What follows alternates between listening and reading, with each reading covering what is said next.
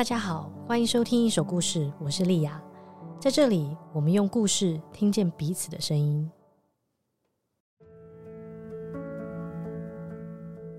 一首故事第二季的主题是改变，就是那些在你人生当中没有能预期到的变化，却默默的改变自己人生轨迹的事。那今天跟我们分享故事人是 Daniel，对他来说呢，人生改变有很多。但跟女友从一对一关系变成开放式关系这件事，深深影响到他对亲密关系的看法以及他的生活方式。对 Daniel 来说呢，实践开放式关系的这段过程，让他更了解自己在亲密关系当中最看重的事情，同时也重新去思考那些外界难以接受的事情对他而言又代表了什么，以及到底怎样才算得上是一段理想的关系。在故事开始之前呢，也想提醒一下，由于 Daniel 现在人在美国，所以我们这一集也是采取远端录音，录音的音质呢会跟以往有些差异。大家好，我是 Daniel，我现在人在美国，然后今年今年要三十六了，三十五岁，然后我住在美东。我跟女朋友交往大概七年，我们大概是三年多前开始开放式关系的，所以。前面四年是一对一关系，然后后面的三年是开放式关系。我觉得开放式关系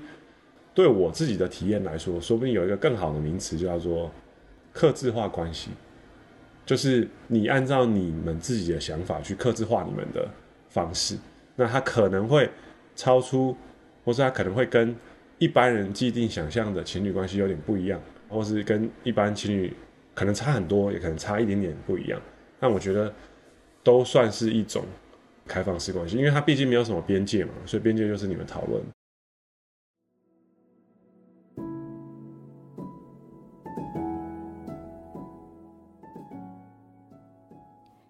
Daniel 一共谈过六次恋爱，现在这是第六段，前面五段呢都是一对一的关系。不过他说，第二任的时候，因为当时的伴侣是从好朋友变成情人，所以他曾经思考过有没有什么方式可以维持两个人的关系，不是说成为情侣之后最后走向结婚，不然就是分手。虽然他当时有过这样的念头，不过他并没有进一步的去实践。一直到七年前，他遇到现在这个女朋友，他们两个人是在交友软体认识的，但当时一个人是在台湾，另外一个人在美国。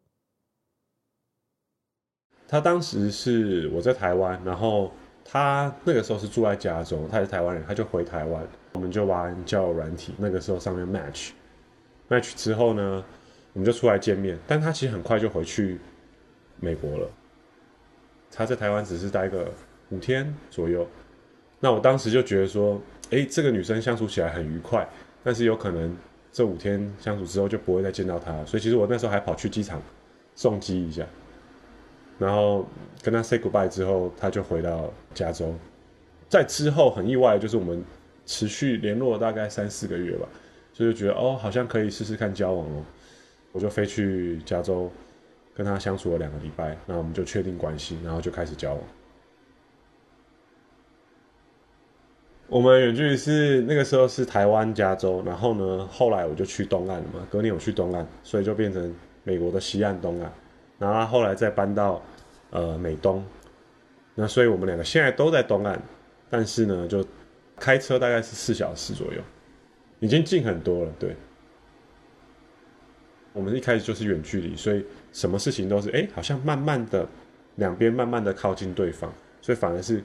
越来越接近，比较没有疏离感。那在这个过程中，又因为你见不到对方，所以其实热恋期会很长，热恋期大概有大概两年半。恋爱就是这样嘛，你一直在你的脑袋中幻想很多事，然后又达不到，每一次见面又要等三个月后，所以每次见面就会很开心，然后。很激情，然后。你要再等三个月后，那你就会很期待三个月，那离别的时候还依依不舍这样子。那这是这个这个热恋期大概经过了两年半。我觉得另外一个点也是很关系于到之后。开放式关系，就是我们在交往的这段远距离过程中，其实前期是会吵架。如果对方啊想要出去玩啊，会担心说对方去哪里玩啊，然后对方去玩的地方的朋友是谁啊？我到底认不认识啊？这些朋友会不会对我造成威胁啊？会想象很多这种事情，所以会跟对方吵架。但这个吵架其实对感情是消耗嘛，磨耗没有太大的帮助。这些怀疑也是，所以后来两方就会就是建立起信任，然后转换成这种占有的这个心态，变成一个陪伴的心态。我还记得前后两个很大的差别，就是刚刚交往的时候，他去 Vegas 玩，我记得那时候印象很深刻，就是我就是非常的不安，所以就在电话中跟他吵架。他在好像在 night club 吧，就是跟一堆朋友一起去喝酒啊、玩啊之类的，然后就我就电话中我不让他挂电话，所以他那四个小时，他朋友在就 night club 里面玩，他他就在门口跟我讲电话，就是我不让他玩就对了，非常的霸道的四小时，就是我们就是不断的吵架，就是在吵架，四小时就是疯狂的在吵架。不过刚当时刚好有一个非常不平衡的点，我觉得我会。这么的不安也是这样，就我一天到晚都在读 GRE，然后在那边玩，然后想说这什么东西不可以，那天好可怕什么之类的。而且当时有一个非常的不安全感，就是我还在准备去美国嘛，所以就会你会有一种我到底能不能出国都不知道。那他身边的人当然就是都已经在美国嘛，所以下意识你会觉得你好像比不上人家。所以我觉得我，当然我当时可能没有发现啊，当时只是一一股脑生气，但是现在回头看会觉得，可能当时有一个自卑感吧。第一，自己不能玩，然后看他玩这么爽，然后第二就是你会有一种自卑感在内心，觉得自己比不上其他人，所以你就会很介意这种事情。但是呢，这个是刚刚交往的时候，但隔年的时候，他好像去那个音乐节的时候，就是完全 OK 了，就他就去音乐节里面玩，玩完之后，然后再跟我。再跟我聊说哦，里面是什么啊？发生什么事啊？我觉得事情就是蛮两边慢慢互相调整吧，因为两边就是都会想要把这个感情变好嘛，所以大家都会付出一些努力。我觉得就是这个前面的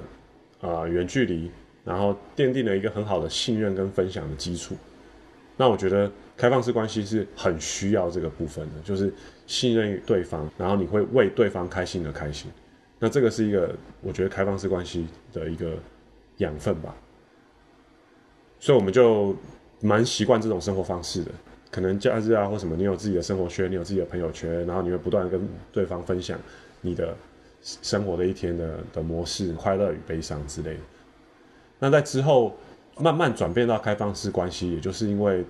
我觉得两个点啊，第一个点就是我跟他都是蛮爱玩的。我我们两个都是蛮喜欢去夜店啊，蛮喜欢去喝酒啊，或者是蛮喜欢认识新朋友的。那这个部分就有时候会有一些诱惑嘛。那另外一个部分就是，他说他觉得他之前交往的经验比较少。后来我们知道有开放式关系这种东西存在的时候，我们两个就开始哦去查了一下，做了一些功课。两边就觉得这个东西好像可以适合我们现在的状态，然后。一步步的去尝试。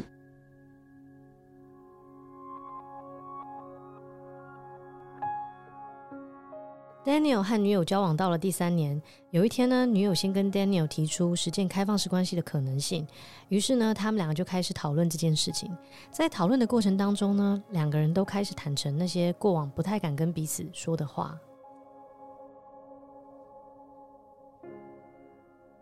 我还记得那天感受啊，那天感受就是觉得好像蛮亲密的，就是坦诚了一些，嗯，出去玩会有的诱惑的感觉。因为以前是不太可能会讲讲讲这种事情，不可能跟对方说，出去玩的时候旁边有一个诱惑，就是不太可能会讲这种东西。对，那你就以前都属于就自己知道就好，也不会跟对方分享。那那个时候互相坦诚这个感受，就是。出去玩的时候，那种男女暧昧的气氛，我们在聊这种东西，就是哦，你最喜欢哪一部分啊？然后最喜欢 flirting 啊，因为 flirting 有一些诶灰暗的部分，然后可能又不知道接下来发生什么事。就是我跟他在聊的就是这个，然后所以就会互相坦诚这个东西对我们是彼此都是有吸引力的。我还记得他说一个，嗯，这个感觉很真实。我觉得当时讨论完的感受是好的。然后，所以我们才会认真的去研究了一下，接下来要怎么实践我们自己的开放式关系。那坦诚这部分也就定下了我们一开始的规则。那我们一开始规则就是，如果真的遇到这样的事情，你就 go for it，你就去吧。但就是一夜情就好，就一夜就结束，这样不一定要强制一夜情啊，只是说，只是说任何事情发生的话，就隔夜就消失。我们大概聊完，好像过确切时间我有点忘了，大概是两个礼拜吧，一到两个礼拜，我就刚好跟朋友们出去玩，在酒吧里认认识一个女生，那那个女生也是，其实之前就有在别的活动上看过，后来又等于是 reconnect，然后聊一聊，然后就后来回家就上床这样子。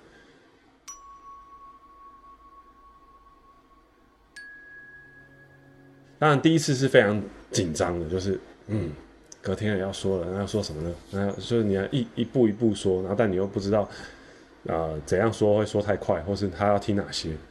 所以还是蛮小心的。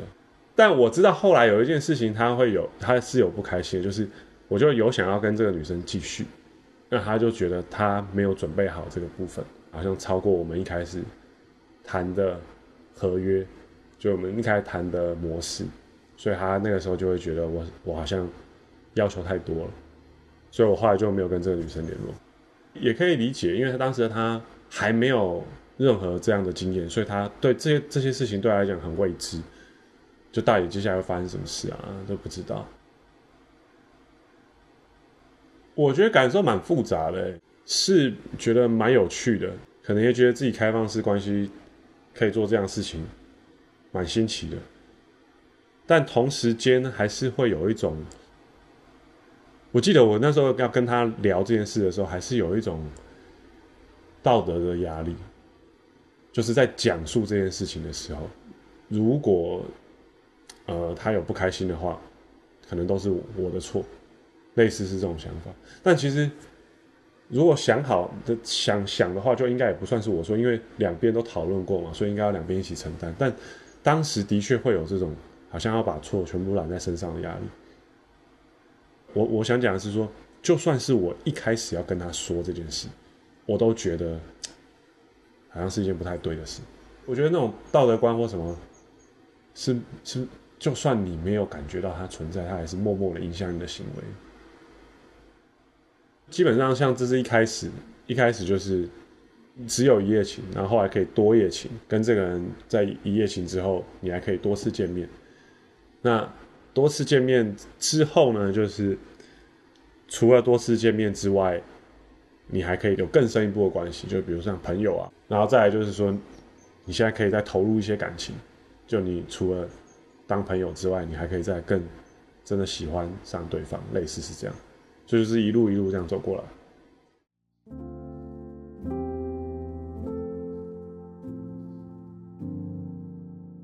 最一开始尝试开放式关系的时候，Daniel 跟女友都还在习惯两个人的边界，一路从只能一夜情到跟对方可以有情感上的连结。Daniel 坦诚，这段过程不可能没有伤心的时候，但两个人呢会一直根据实际遇到的状况去坦诚彼此的感受，接着再去调整是不是要进到下一个阶段。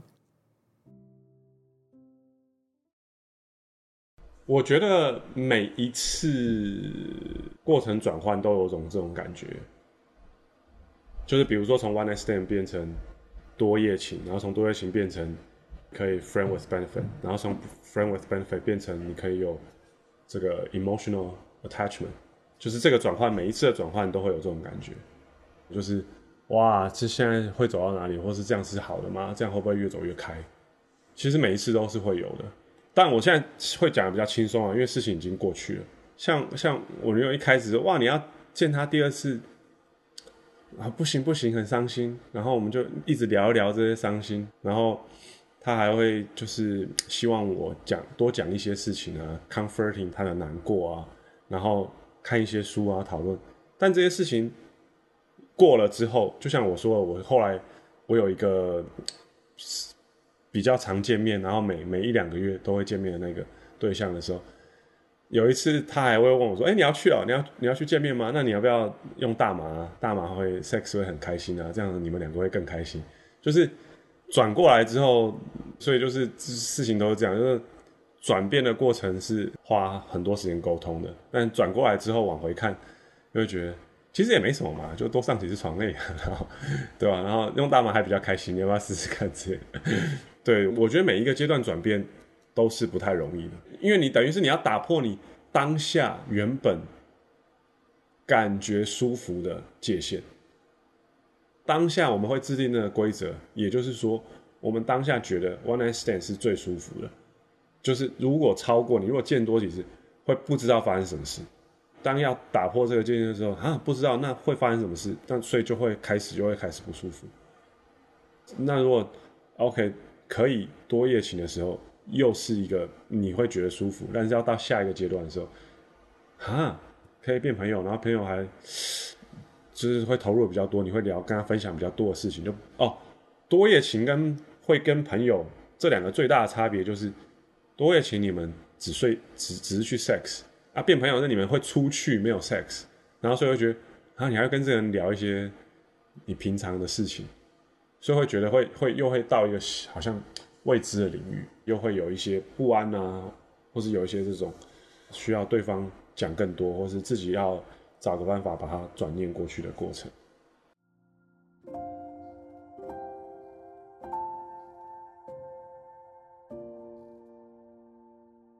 Daniel 的女友现在除了男友之外呢，还有一位固定的伴侣。他们俩的关系已经持续了一年左右的时间。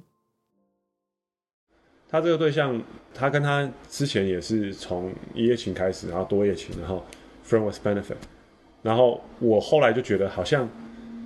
比之前讲的还要多，因为之前好像只是讲说只有 sex，所以我会表现出我好像有一点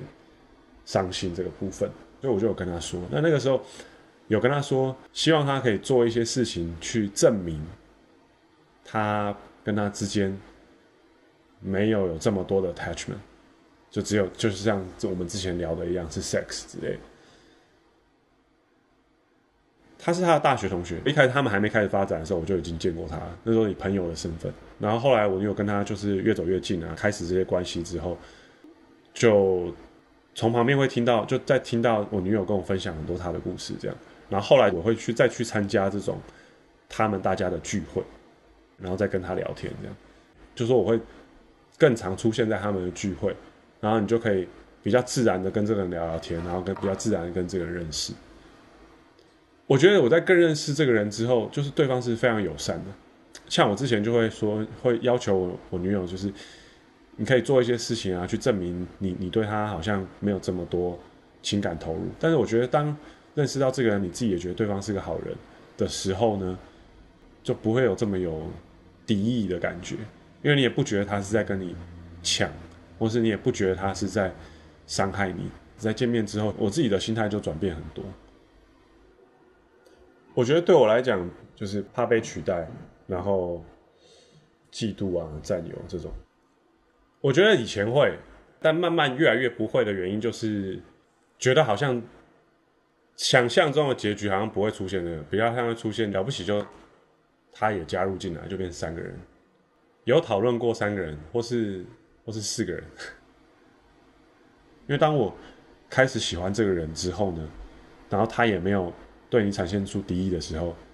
你就会觉得你也没有什么好担心的。我反而会觉得就是多一个很不错的人对我女朋友好，很好，就他也很开心。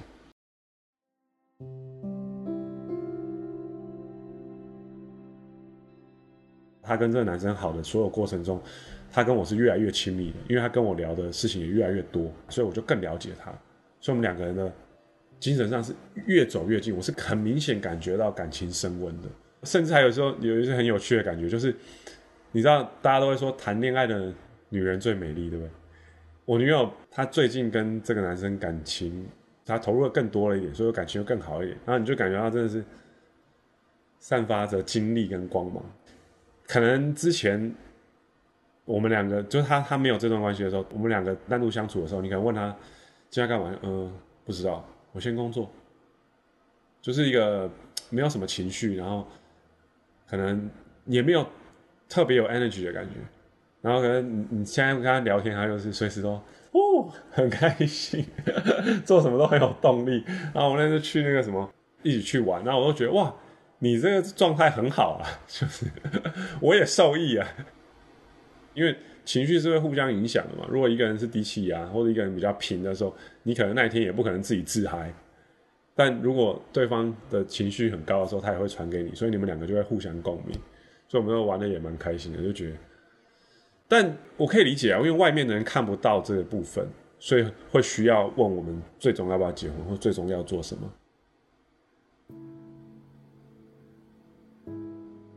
最终你们要干嘛？最终你们要结婚吗？最终你们要生小孩吗？最终是什么？最终是一个最常被问到的，就是你的最终模式是什么？其实我问过我很多朋友说，你可以同时喜欢两个人吗？然后很多人的回答就是，嗯，我觉得我会随时在比较这两个人，A 跟 B 谁好谁坏，谁好谁坏这样，我就会讨论说，哎，那你这个想法是不是因为你最终必须选择？假设你最终不用选择，你可以一起拿的话，你还比较。然后我有一部分的朋友就会认真想一想，就会觉得好像就不会去比较，或是那个比较也不会影响你的事情。就像每个人，你可能会说你的爸爸跟你妈妈，你你爸跟你妈的优点缺点，但你最后不会影响到你要跟谁嘛？因为如果他们没有要离婚的话。所以就是类似这种感觉，大部分的反应还是不能理解，可以想象很多，就是你怎么可以接受你女朋友跟别人上床，或是不能理解说你怎么可能跟别人上床之后你还会喜欢你女朋友？他们可能每个人都有每个人不能理解我的部分。我觉得我就是从。小到大，我我一直都是属于那个身体占有欲非常低，但是心灵占有欲高很多的人。就是如果他就只是睡的话，我的占有欲非常非常的低，其实没有关系的。如果是他心里真的完全被占有的话，我就觉得我会很在意这个部分。因为我的确跟我蛮多朋友聊，然后我蛮多朋友都会觉得，哇，你怎么能接受你的对象跟别人上床？就他们心里可以出轨，可是身体不可以出轨，但。我觉得我是倒过来，就他身体出轨是没有关系，但心里如果他喜欢上别人的话，对我来讲受到打击就是是是比较确切、比较真实。我觉得总共有两件事情，第一件事情是我不知道，我好像就是脑袋里一直都觉得，呃，心灵上的这个契合跟亲密一直是超越身体的。我很喜欢那种两个人聊得很亲密，然后两个人很很懂对方，很理解对方，然后这个对我来讲比。身体还有代表性。然后第二个点是，我觉得我在交往的时候，刚刚交往的时候，就比如说，觉得对方如果跟别人做爱啊，然后他做爱是不是比我更亲密，我会不会感受到受伤？会会，前期的话是会的，但后来比较不会，是因为我跟我女友随着时间交往，后来的性呃性关系的次数也变少，所以就变成我跟他的感情。两边都很清楚，就没有建特别建立在这个上面，所以呢，就对这个事情没有这么的有影响。但我觉得这个是很难，因为感情是很复杂的，你很难很难讲得很清楚说，哦，都没有影响吗？完全没有吗？我还是有，还是有，但是不是那种滔天巨浪的影响。你跟女友在实践开放式关系的过程，有没有曾经差点放弃过开放式的关系？我们好像没有到争吵这件事情，就是放弃开放式关系，在前期好像没有想过这个。不过放弃开放式关系可能要到比较后期，曾经有聊过一两次，比较想说有点往回看，哦，这两年了，开放式关系对我们来讲真的是好的吗？就是如果我们两个继续的话，怎么样关系对我们是最好？是不是偶尔要 rotate 一下？大部分是聊到将来如果要如果要生小孩了，因为有一个比较大的框架，就是我的年龄上比较没有压力嘛。但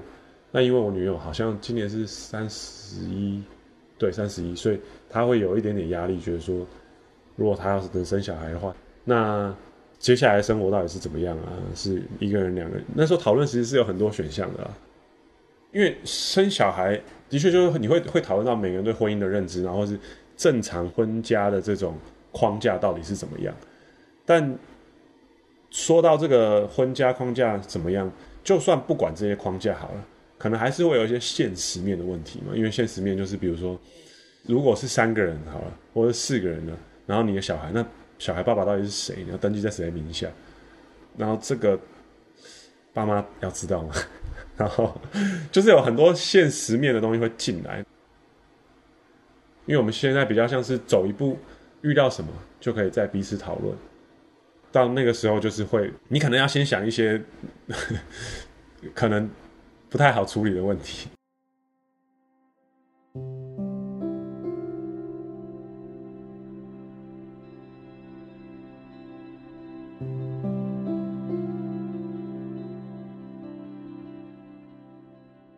其实我觉得开放式关系就是这样的，所以我就回到一开始我讲，我就更喜欢把开放式关系讲成克制化关系。它并不是说好像开放，然后我就要交两个女朋友，我就要交三个女朋友，然后什么东西都没有界限那种，就是它比较像是真的比较像是我喜欢这个人，然后接下来呢，我想要用不是一般的、一般想象一对一关系的规则中跟这个人继续。对我来讲，各种可能性都有。然后我觉得最理想的状态就是我可以跟我女朋友一直这样好着就好了。可是到底模式是什么？就是有没有人加入，还是全部都退出？就是我跟他，其实好像不是那么重要。那重要就是我跟他之间两个人聊天，或是两个人相处，然后两个人会做的事都是一样。就比如说，我们固定三月九号是我们的认识周年，我们就是会一起出国玩。然后呢，有一些时候我会去找他，然后一起煮菜，一起看电影。然后他有时候会来找我，然后他什么时候跟我说，然后我也是都跟他说，类似这样子的一个关系。只要这个都存在，就是我 picture 最好的。那你说之后是两个人，还是这位 B 男加入，好像不会影响。就如果这整件事情的话，也可以说我有点天真呐。不过目前的感觉就是这样子。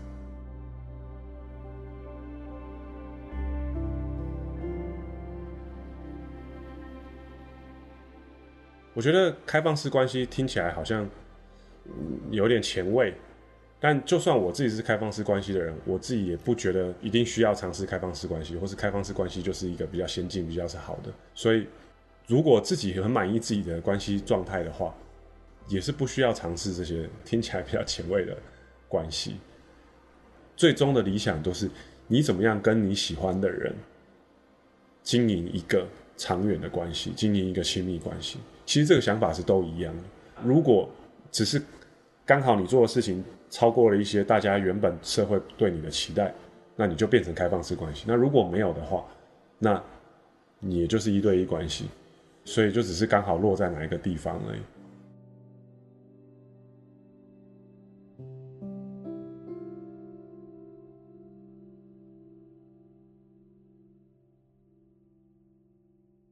非常感谢你今天的收听。如果你喜欢这一集的故事呢，欢迎你到 Apple Podcast 上给我们点击好评，留言分享你的想法，也欢迎你追踪我们的社群账号。我们每周都会针对节目的内容推出更多延伸的讨论，还有故事外的故事。感谢你今天的收听，我们下周一节目再见。